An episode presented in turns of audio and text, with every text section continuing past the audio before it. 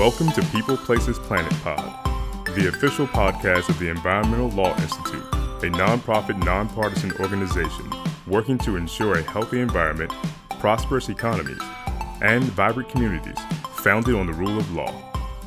Welcome to ELI's People Places Planet podcast. I'm Christine Perry, a staff attorney here at ELI, and this week we're diving into one of ELI's newest environmental justice initiatives, the Pro Bono Clearinghouse. The Pro Bono Clearinghouse connects attorneys and communities to solving pressing environmental problems.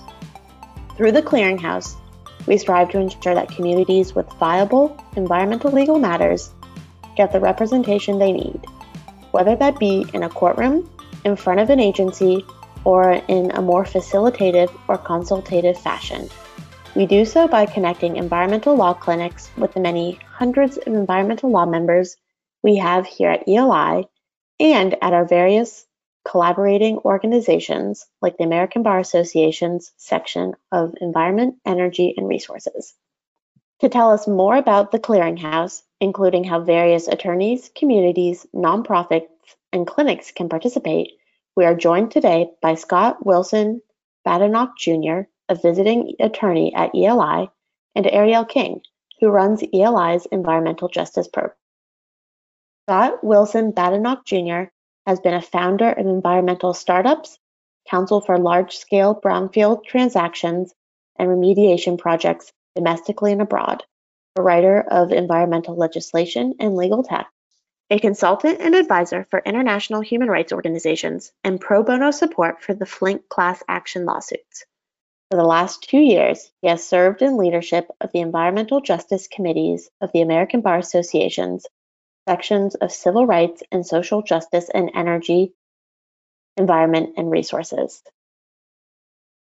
Ariel King brings to ELI a background in environmental racism analysis, political ecology, critical race theory, sustainability, civil rights law, and integrating equity and environmental justice considerations into climate action plans. She is passionate about making environmental education inclusive and accessible to all. Ariel holds a JD and a master's in environmental law and policy from Vermont Law School. Scott and Ariel, thanks for joining us today. We're eager to share more about the Clearinghouse with our listeners. Thank you, Christine. Thanks, Christine. All right, so for our first question, what is the ELI Pro Bono Clearinghouse? So the Clearinghouse is really one of our efforts at ELI to bring our incredible membership to bear for environmental justice issues.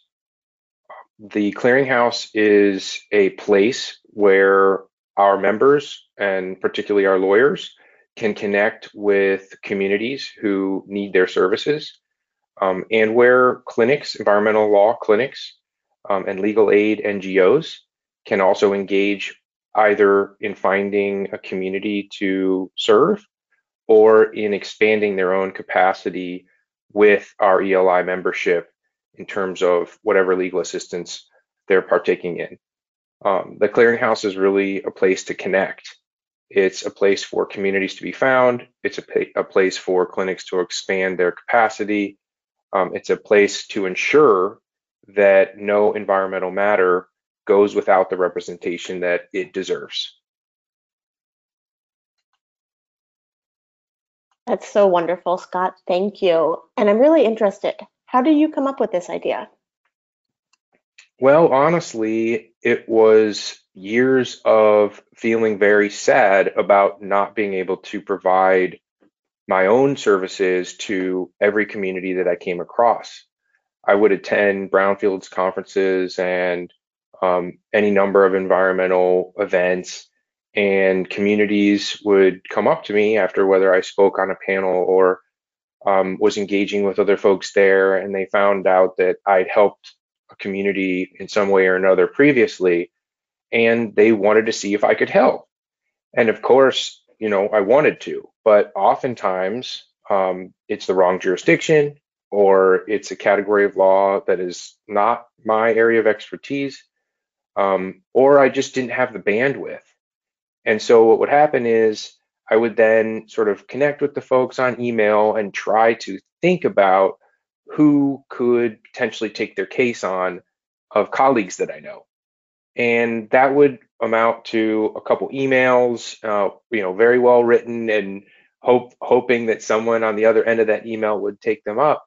But frankly, it was often um, a failed effort and would get their those communities' hopes up, um, and it would sort of break my heart. And what I realized was if there were a way to connect those communities to instead of say two, three, or four of my colleagues, um, more like two, 2,000, 3,000, 4,000, then maybe the numbers game would change that outcome and those communities could actually find the representation they needed.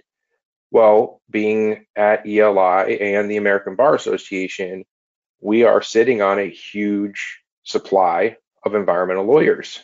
And I realized that it was important to find a way to systematically connect the dots.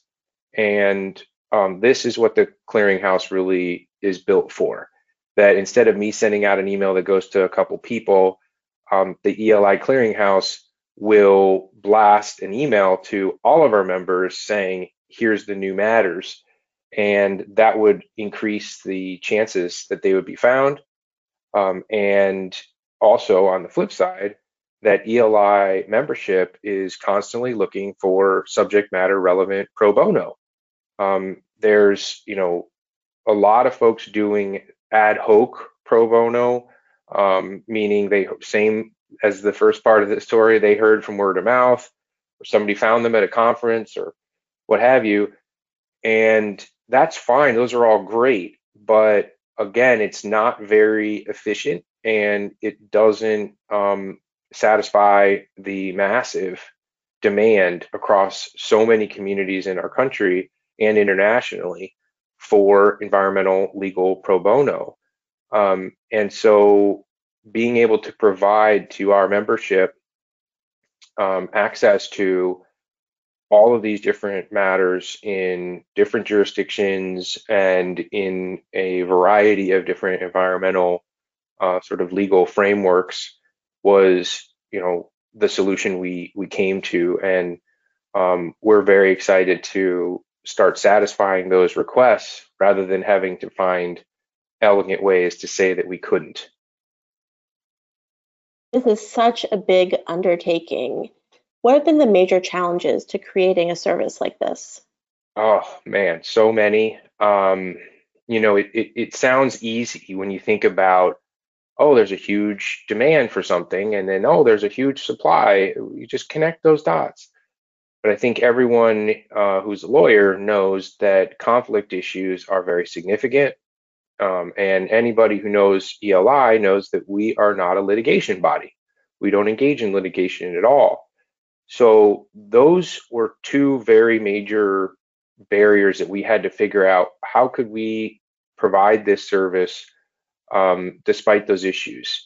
So the, on the conflict side, the you know the amount of uh, law firms that we have is again just is a numbers game. There will be a bunch that will be conflicted out of any number of matters, but they might not be conflicted out of a bunch of other matters. And so we really realized that it was a scale issue that could get through those.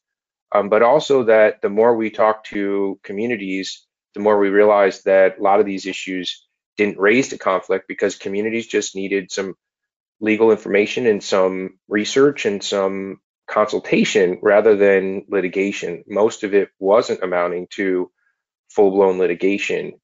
Um, and the uh, ELI aspect, which is that we don't get involved in litigation and that's not our role, um, we finally sort of figured out well, fortunately, all these environmental law clinics across the country, whether it's one that's attached to and associated with a law school, um, or it's a big NGO like Earth Justice or NRDC.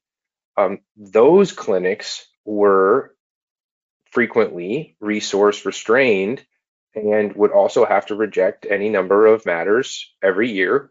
Um, in the same way, I was sort of having to turn people down and they wouldn't often have a great place to send those matters, even if they were viable and deserved representation. Um, so now they'll have a place for that. So every single clinic um, that we've reached out to and that has environmental matters, when they get to the rejection stage, now have a place to send that community, and that's the clearinghouse. But also importantly, that that clinic has already done their pre-vetting of the matter. They know it's not, um, you know, nonsense. It's it's a real matter with real community members that deserve representation. And so ELI didn't have to do um, any legal analysis, we could just provide, again, the space for those matters to be posted and then our, you know, attorney members to find them and and move forward. That's an interesting point that you bring up about the sub conflicts. Can you touch on that more, Scott? Yeah, um, you know, I think it's really important to note that a lot of these uh, EJ communities, what they really need is an attorney who will sit down with them and listen to the various issues they have and determine what is what. They frequently don't know what they don't know in terms of legal intricacies. And, you know, that sort of legal consultation is sub conflict, or that's a term I, I don't know if it's if it's a term of art or not, but it's a term that I've been using um, that it doesn't rise to the occasion where a, an attorney would have to go through a full conflict check um, because essentially you're just in a in a friendly consultation mode. Um, and we call that we, we sort of differentiate between the types of pro bono attorneys um, that could support a community uh, as a medical analogy which is that there are general practitioners like your like your doctor that knows you well and listens to any ache and pain or issue that you have, and then helps to refer you to specialists. And those specialists would likely be more in the potential conflict territory, depending on what it is. So, one of the things that we have done with the clearinghouse is help to differentiate through different forms whether a community really needs that GP who can sit down and hear all their issues and figure out what's going on, or if they need a, a referral to a specialized doctor, or in this case, lawyer. And the um, the hope is that every community will have their own GP. Some of them already do. Some of them have uh, lawyers that work with them or have for a long time. Some of them have lawyers within their community already. Those folks won't need a GP. They can go straight to uh, the referral and figure out, oh, okay, we've got a NEPA issue or whatever it is, um, and and that would be where a conflict, typical conflict check would arise.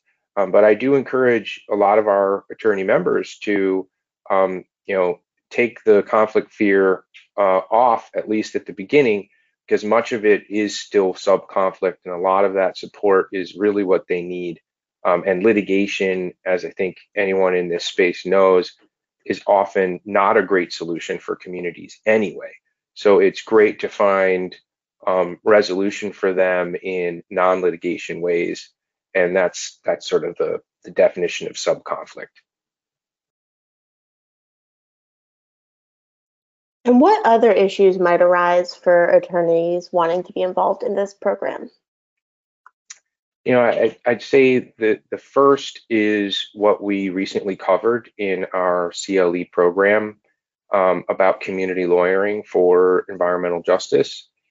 The the majority of lawyers work in a firm setting where they're paid to be evaluative. A client comes in and says, I've got X, Y, and Z, and the attorney literally their job is to say, okay, well then that equals A or B. Um, and you know that's super valuable in that context. But what a EJ community really needs is a facilitative lawyer one that is willing to support whatever it is they need and not jump to conclusions and or force the, the lawyer's own analysis of what should happen on the community. Frankly, what is happening in a community lawyering setting is that you are an assistant to the community. You take sort of a, a secondary role. They lead and you follow. And that's often very different from the way attorneys operate on a day to day basis. And so there is some learning curve there that um, attorneys who are in a typical firm setting need to appreciate and and experience um, in order to engage with communities most effectively. Scott, can you tell us a little bit more about what the process has been for launching this program? And what are your plans yeah. going forward? Yeah, the um, the process has been, you know, long and windy. Um, it's there are many issues that have have come up in terms of how do you really do all of this. Um, but the you know first thing that we did was begin outreach to the groups that we realized would be critical to the success of the clearinghouse. Um, one was, and we, we really did this in in parallel. One was our ELI firm members, and we talked to their pro bono um, heads and the directors and said, "Here's what we're thinking. How could this work for you? Um, and how would it not work for you?" We had a survey and then follow up calls, and really understood um, at the end of that how law firms and lawyers are constantly working to find more pro bono uh, as pro bono has become more important um, in at the bar level, uh, state bar level, national bar level, and at the firm level. Um, that it's very difficult to find um, environmental pro bono and, and, therefore subject matter relevant to us environmental law, lawyers. And um, so that challenge was, um, you know, something that we we wanted to help solve, and that working with our environmental law um, firm members helped us to understand. At the same time, we worked with um, the many environmental law clinic practitioners that we knew. Um, and now there's over a hundred of these clinics across the country and so we reached out to many that had been running um, or helped develop or launch these types of environmental law clinics and said, what are, what are you experiencing? And how could we help expand your capacity? Um, and for those that don't know, these environmental law clinics are truly inspirational. They do incredible work, um, often for, you know, much less pay than the than the firm folks, and um, they often take on cases that firms won't, um, but they're also incredibly uh, limited in terms of their resources. They can only take so many matters. They only have so many attorneys and, and uh, students, and um, so there were limitations there. Um, but they're also challenged with finding local counsel often, um, something that the clearinghouse will work to solve. Um, and that's just, again, a numbers game. You might take a case in a far off state that you don't have a lot of um, connection with, and it's very difficult to find that local counsel that would join your case. Um, the clearinghouse can help with that. And the third on the clinical side is that um, oftentimes a clinic would be constrained from taking on a case because um, the subject matter could dip into an area that they don't have ex- expertise in house on. So they might have expertise on another part of the matter, but not in a, in a, in a particular area. And the clearinghouse will work to solve that too, because the clinics will then be able to post, hey, we need an expert on the new NEPA regulations. Um, and our membership can uh, reach out, connect, and support on those sorts of things um, as well. So, in terms of going forward, we launched on Valentine's Day, as this is our major heart project.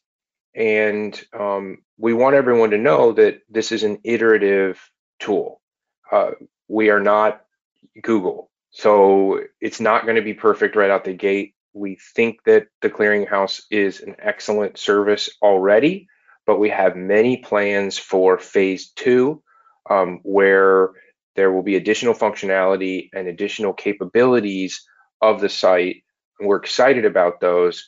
Um, but we also want everyone to know that we are open to um, thoughts and um, possibilities. So please reach out to us at pro bono at eli.org with any any thoughts and opportunities. Um, we see the clearinghouse as a legacy project. I hope that in 10 years, um, I'm off with other projects and I can go to eli.org slash pro bono and see the clearinghouse functioning perfectly. And you know hundreds of matters have been taken and it is a prolific place. So this is something that we are committed to uh, in a very long term and sort of legacy project type of way. Um, and and so those plans will manifest as they come forward but they will also be um, a result of the feedback that we get from all angles the communities the clinics and um, the lawyers that are involved in it Taking a step back, what is environmental justice? Why is environmental law such a powerful tool to address environmental and climate injustice? So, environmental justice embraces the principle that all people deserve equal access to environmental protection and enforcement, recognizing that this, both historically and currently, often is not the case, and communities that receive the least benefits are experiencing the greatest environmental burdens. As we've mentioned in a previous episode, in the United States, these communities are predominantly low income and or Black, Indigenous, people of color.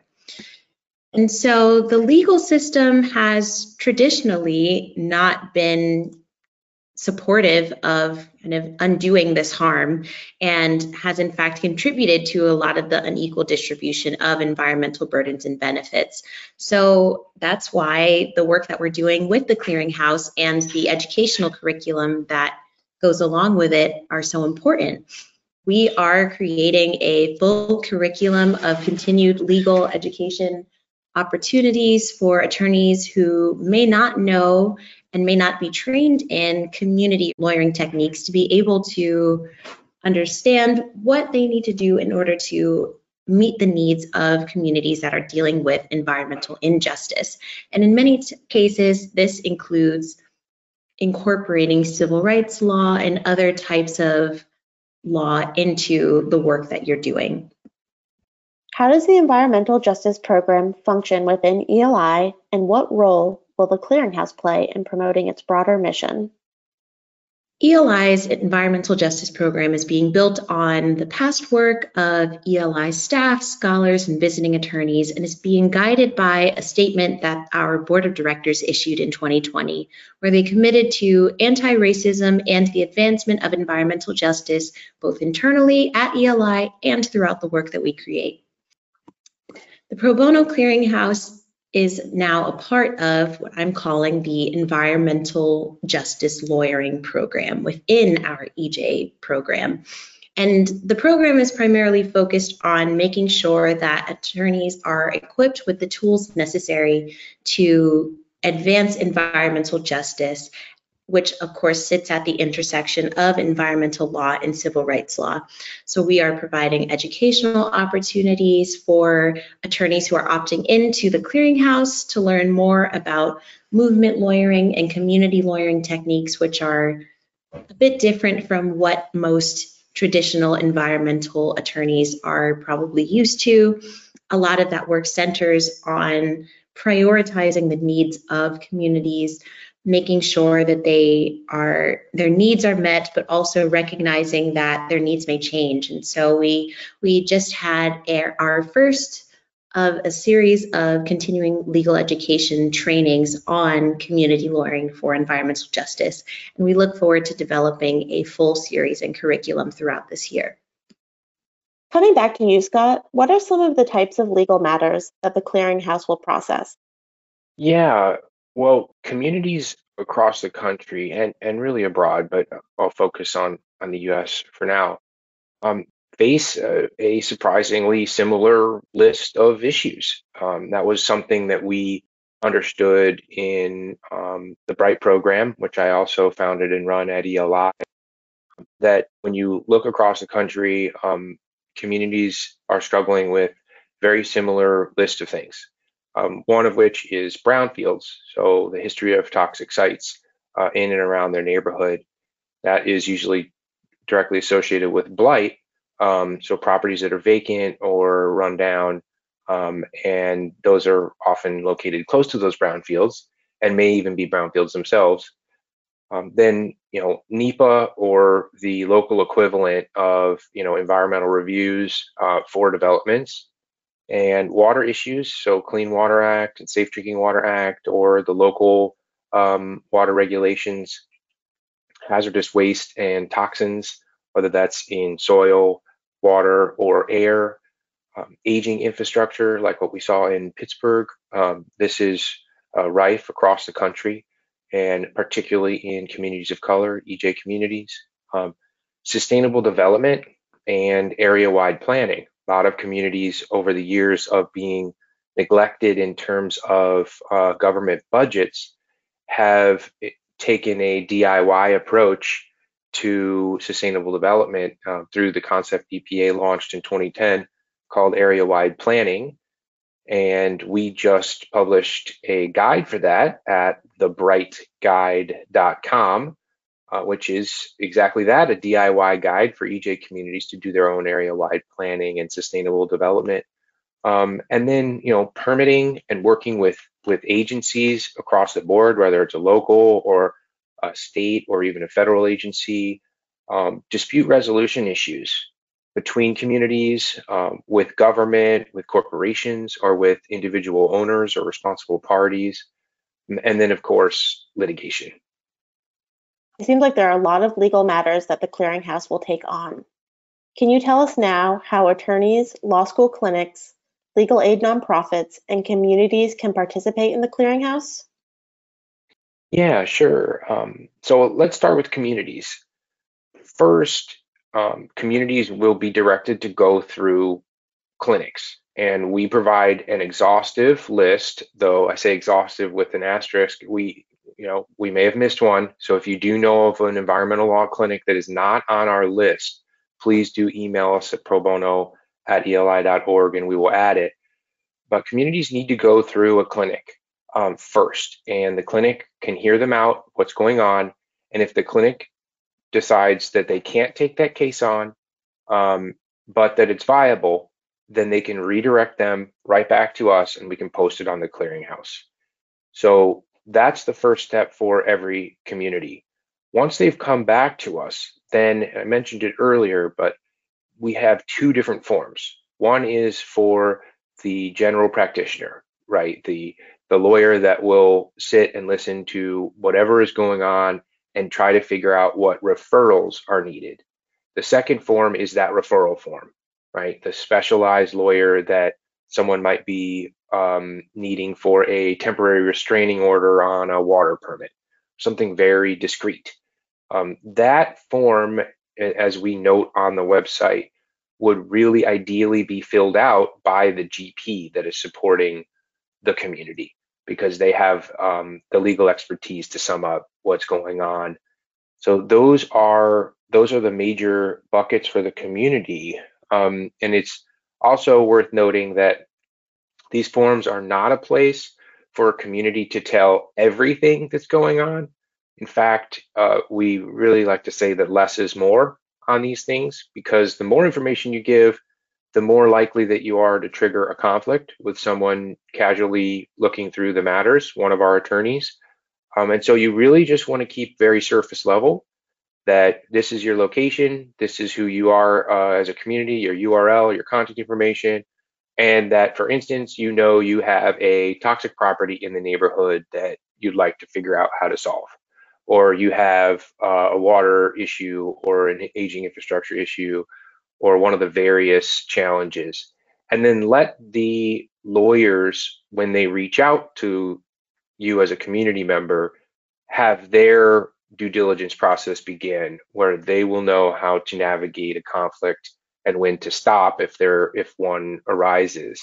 So um, these forms are, are definitely not a place to give an exhaustive breakdown of 25 years of challenges. So try to stay um, fairly limited in those. For attorneys, um, ELI members will uh, be able to access the uh, clearinghouse after an opt-in. Uh, the opt-in will be a, a, bit of a sort of disclaimer and um, you know like a one of the you know check boxes that we always do when we uh, download a new app, but it will also require that the attorney watch our recent CLE on community lawyering for environmental justice. Um, and a quick note is that the sooner that you opt in and watch that video and become part of the clearinghouse, the better, because that um, CLE will expand very soon as we have an entire curriculum that we will be rolling out um, for the attorneys who join later. So it could be many hours of um, of learning before we allow you to get in. Um, and that's really back to a point I made earlier that this is not your average lawyering. Um, this is facilitative and community lawyering, and it's very important um, that any of our lawyer members understand that before they reach out to a community. Um, and for non-attorney uh, or for non-member attorneys, you will have to join ELI um, and then opt in. So this is not open to every attorney in the world. And we think that's important for privacy issues that we know who you are as an attorney um, before we connect you with these communities. And, you know, communities have been, um, had their hopes uh, dashed many a time. And we think this is going to be a way to prevent that. Um, for non lawyers and students, you can still engage in the clearinghouse. Um, the support that a community needs is varied. It takes a village. So non-lawyers and you know scientific experts and even law students or even undergraduate students can still help. So we are hoping that those um, those folks will still uh, get into the clearinghouse and um, look for matters that may pertain to them and reach out and say, hey, I'm not a lawyer, but I can help with research or writing or thinking about your issues. Or I had, um, you know, I've worked on water issues as a scientist for years. Those sorts of things can really move the needle for a community. And we hope those folks will engage. For law firms, um, of course, if you're an ELI firm member, you you will have similar accesses to what I described. You'll still have to opt in and watch the video. Um, if your law firm is interested this in this and is not an ELI member, we highly encourage you to become an ELI firm member. And this will allow your uh, attorneys to access this subject matter relevant pro bono and support um, this incredible group of communities that, that need them. Um, really, the more attorneys, the better. Back to what I said earlier, this is a numbers game. Lawyers are very busy, communities are varied. Um, it's important that we have as many as possible to connect those dots. Um, there's 50 states. We're hoping to have, um, you know, within a within a couple years, uh, maps that cover um, the entire 50 states and beyond in all of the critical categories. Um, you know, land, air, water, and, and everything everything else that I listed earlier, um, so that there is there is no legal desert that we haven't addressed and that's a really important long-term mission for us is is to solve the legal desert problem that we know that we have in the U.S. and and elsewhere.